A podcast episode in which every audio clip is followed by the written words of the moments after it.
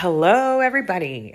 I am here. I don't even know.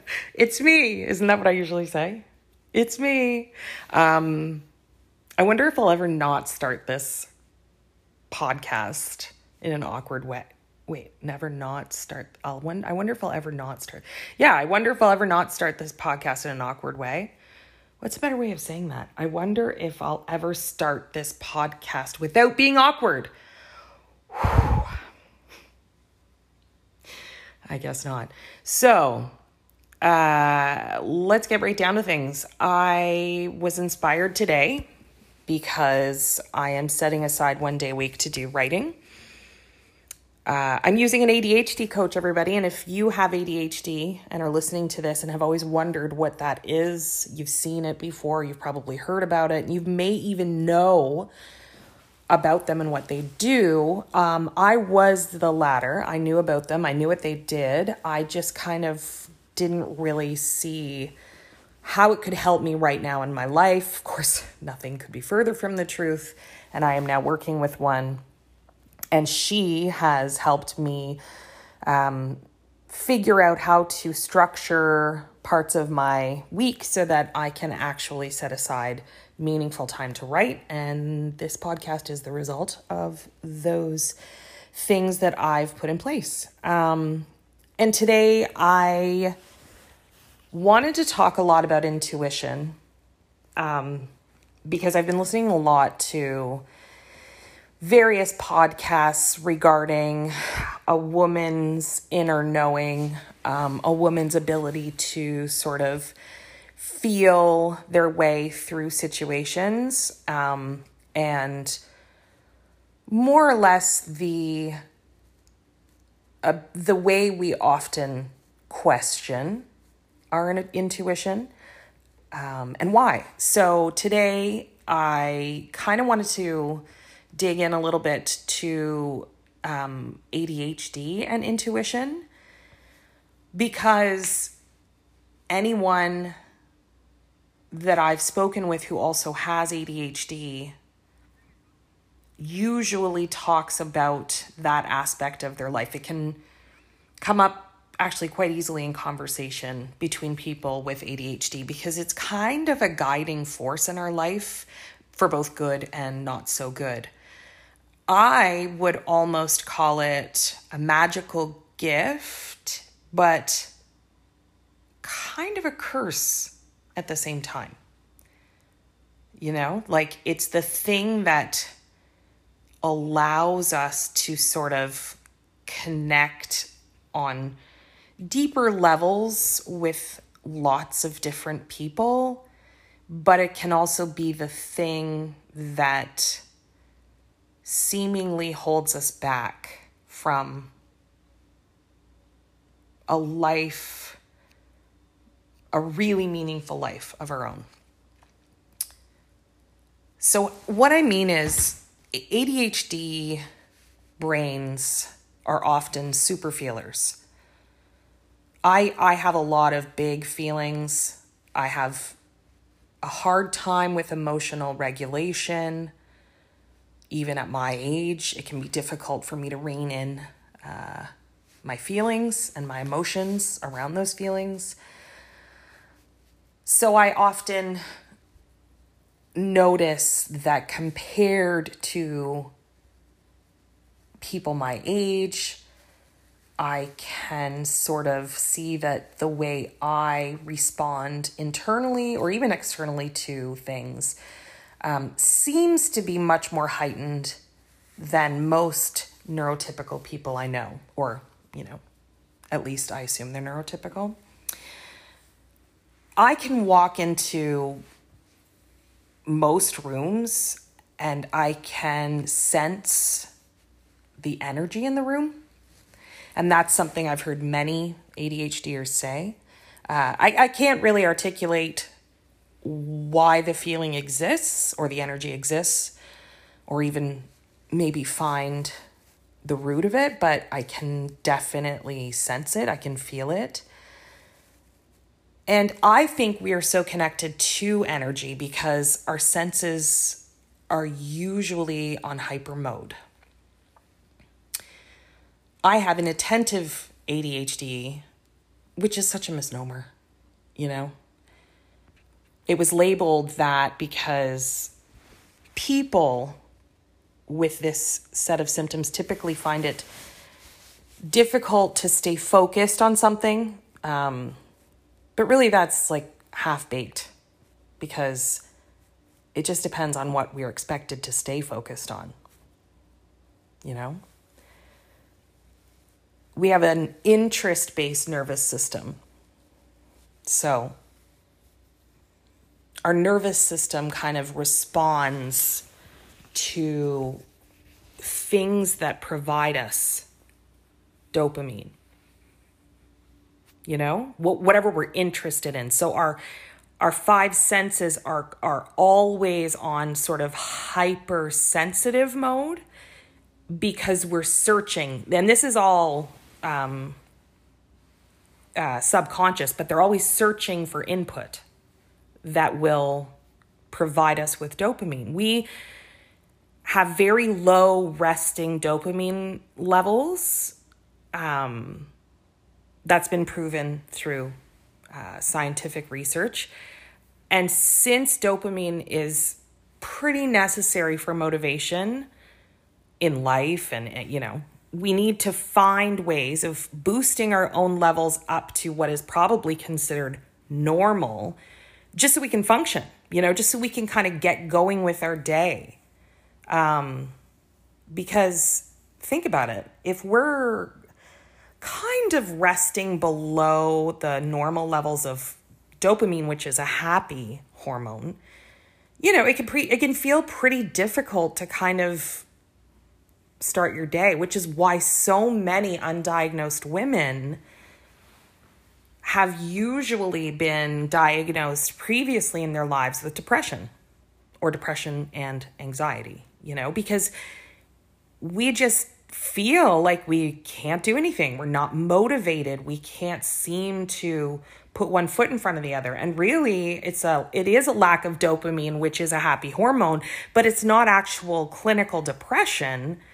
It's that we have an interest-based nervous system, and most often the interests we have are not aligned with the life skills we need to have to sort of be able to function at what you would say is efficient levels, you know?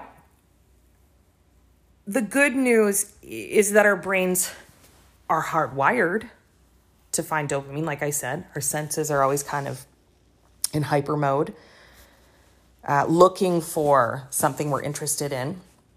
So we are naturally able to focus on something that provides us with a good level of dopamine. So it could be something that like intrigues us or excites us, or, you know, creates any kind of like curiosity or strong emotional reaction. I know this sounds silly, but I remember as a kid even really being drawn to strong flavors. My aunt was the same way, actually. She would drink vinegar out of the little packets. I actually noticed my youngest daughter does this too. She does that. You know, pickle juice, various things. Like I do remember as a child also really disliking melons. Like any kind of melon was so offensive to me because it tasted like it forgot it should have flavor. And it would just kind of make me like gag a little bit. Still, I'm not super huge on them, to be quite honest. But that should give you kind of an idea of where our senses are at all the time and what's necessary to meet them where they are, you know? Like I remember the first time I had a really, really sour candy. And I just remember being so blown away by how good that felt in my mouth, like how my whole body kind of responded to that sensation in my taste buds. So it's just interesting. Some people are really, you know, put off by that stuff, but my brain tends to want kind of an extreme or at least a high level of sensory input in whatever I'm doing. So it's interesting that way. But you could see also why some people are like really into, what's that one thing everyone's like, murder documentaries, like serial killer documentaries, that kind of stuff, you know, like podcasts about horrible criminals doing terrible things to people. And because it intrigues them, or it in some way excites their nervous system. Like fear is something that kind of gets your heart rate going and makes you kind of feel more energized. However, having an interest-based nervous system also means that it's almost like we're repelled by the things that seem to deplete our dopamine. So since we have this subconscious kind of predisposition towards like what I like to call useful distraction to create those happy feelings, we're also more vulnerable to feedback from everything around us. You know, we pick up on it more easily than people who can naturally maintain focus more easily, so their senses are not on hyper alert, you know? And I think that's why when we walk into a room, or at least for me, when I walk into a room, I can get a sense of the kind of energy in there, whether it's sad or strained or frustrated. It's kind of within a few seconds at least to, you know, a minute or two, I can kind of get the sense without words being said of what's kind of going on, you know, or at least the energy behind it, you know? But also because of this, we can often struggle with overwhelm and big, strong feelings that kind of come on really quickly and create really big emotions and outbursts. So emotional dysregulation, you know, the ability to kind of have control over your responses to external stimuli is a potentially big struggle for all of us, you know, because we're not only hypersensitive to everything around us, we also recognize how difficult it is for us to prioritize and complete things, right? Executive functioning, being able to execute things properly because of the things pulling our attention away. So we're hypersensitive to all the things pulling our attention, but we're also kind of resentful, especially when you get to be someone my age, a little bit resentful of the things pulling your attention because you know they often get in the way of the things you quote unquote should be doing, right? So this can create a cycle within yourself of kind of allowing that pull away to create a little bit of dopamine, but then also fighting the sensory input, which exhausts us. So it kind of goes back and forth and back and forth until we kind of just finally abandon it. It's not intentional. It's just sort of like, I can't do this anymore. This ping pong battle between the things pulling my attention away from what I need to do and the thing I need to do causing such grief and shame in me, you know? And usually those things are the mundane but important life tasks that need doing, you know? So what's the fallout of this intuition for so many of us? I think probably even if we feel good or stimulated by what pulls our attention, you know, whatever it is, even if that makes us feel good or stimulated, We're often deeply confused or left deeply confused by how one often complex aspect of our lives feels easy for us. Because often that intuition pulls us in a direction of something we're really good at, but which doesn't really seem to bring us success in life. Does that make sense? Like success in a society, meaning money or power or any kind of, what's the word? See, I sang, quantifiable measure of success. You know, it doesn't often pull us in the direction of something like that. What it often does is pulls us in the direction of something that we find incredibly interesting and satisfying. Okay? So if you're going to look at people like that, often you're going to see people who are artists or historians or people who might observe nature, right? Bird watching. Because it sounds ridiculous. You're going to say like bird watching. I've seen people do that. It takes hours. Inattentive ADHD doesn't mean we can't pay attention to anything. And that's why I call it a misnomer. Like we can definitely lose ourselves for hours doing something if it's something that feeds our interest-based nervous system, right?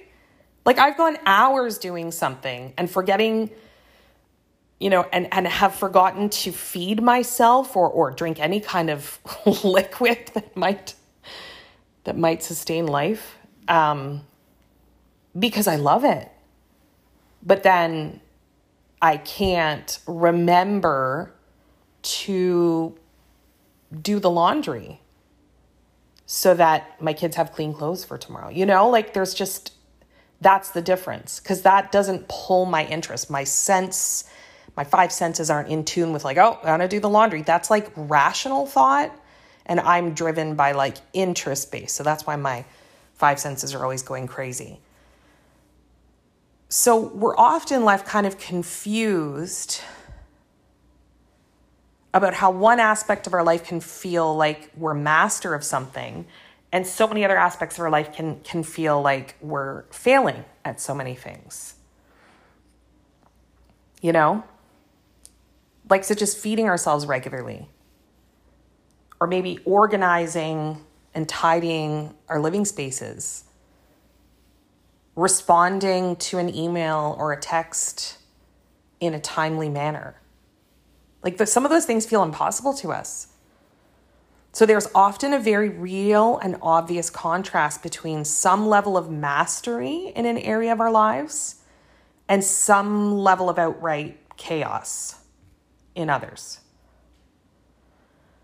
So I think this is why it can be hard for us to trust our intuition. Because we know we feel better and have more clarity when we can do the things which, for us, produce healthy dopamine. But if and when we do, because they create that happy hormone in us, it can be difficult for us to pull ourselves away from it, to shift our focus to other things, which may be priorities in their own right, you know? Our intuition turns us in the direction of our own satisfaction, but sometimes our responsibilities pull us in the opposite direction. So it's like, what's that game? Where the two teams pull a rope. What's that called? Rope pull? Is that what it's called? Why do I think it's called something like cooler than rope pull? I feel like it is. What is it? Tug of war. Thank you. It's like a tug of war, right? Between following our intuition towards what we know will bring us satisfaction and following our rational brains towards what we know we should be doing if we want to be responsible. So this can create a cycle of shame. Because what we like to do is often in conflict with what we need to do. So by the end of the typical day, you know, we might have a long list of chores we didn't do and a short list of tasks that kind of now seem silly and inconsequential in contrast, you know? And this is often what keeps us up at night. Truly, it is, right? We lie down and we go, oh my God, I forgot to call this person back. I forgot to, you know, transfer the laundry. I forgot to write that note to so-and-so. I forgot to clean out the lunch boxes out of their bags. And then you think like, what did I do today? And you're like, oh, I made a playlist for a road trip I'm taking next week. Or I sent hilarious memes and reels to friends on Instagram. I mean, that's a little bit ridiculous, that one, but you know what I mean? Like, you're like, what did I do? And it's like, oh, right. It kind of pales in comparison to what I should have done or what I've set out to do, you know? Many of us kind of learned early on not to fully trust our intuition because of this, you know? Because when we didn't do the things that make us responsible, like even as a kid, like, you know, I told you the story eons ago about forgetting my coat at school on a November day and how many times I would forget. Like I was a straight A student through elementary school. And I would forget to bring in permission slips for trips. I would forget my lunch. There were so many things I did that were in direct contrast with other parts of my life. And so we often get told, or I often got told, I guess, I was too forgetful, or careless was a word I heard a lot. So we kind of internalize that to believe that there was something wrong with the way we do things, the way we do life, I guess, right? Like, it's like, how can I be trying so hard and still be so forgetful and so irresponsible and careless? So there must be something wrong with how I do life. And what happens when you start to think that is you start to purposefully ignore your intuition. You know, you start to think like, okay, and this is all, like I said to you, subconscious and unintentional, but you start to, first of all, either try to ignore your intuition or believe what other people say about you. Like, oh, you're so forgetful. You're so... And you're thinking like, yeah, I am. That's just who I am. I have a character flaw, and it is that I am unreliable, always late, always forgetting things. And so you stop living by your inner compass because you think your inner compass is wrong or misguided. And instead, and I'm going to borrow from Martha Beck here, you start living by consensus. Either by always trying to do what others say is right, or by basing your merit on your inability to follow through in doing just that. And the thing about intuition, though, is that it doesn't go away. And so the older I've gotten, the more I'm realizing, the harder it's getting to ignore. And suddenly I'm in my mid-40s and I'm wondering, wait, who am I? You know, why do I feel so lost? And I think that happens to a lot of us with ADHD because we've learned, or we've at least absorbed the idea that how we do life is wrong. And so if and when we make big life decisions, we learn that other people know better than we do. And what happens when you do that, what happens when you live by the consensus of other people's ideas for you, is that, yeah, you can have a relatively happy, successful life in quantifiable measures. But eventually, I think you get to a point where, you know, milestones slow down for you, or measures of success kind of stop happening because, you know, you're in your mid-40s. You're not getting married or buying a home or having a first job or, you know, even a career change. It's kind of like you're in this place of limbo where you're not defined by the things you do.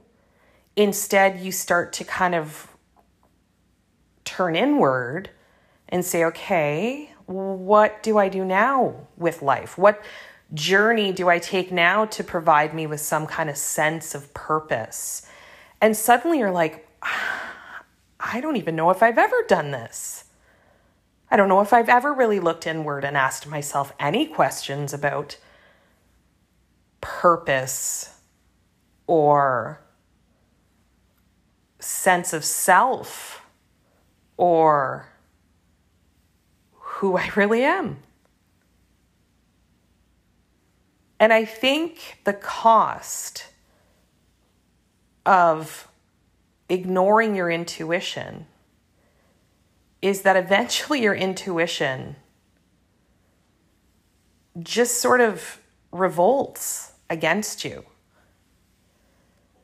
And you don't really have a choice because you start to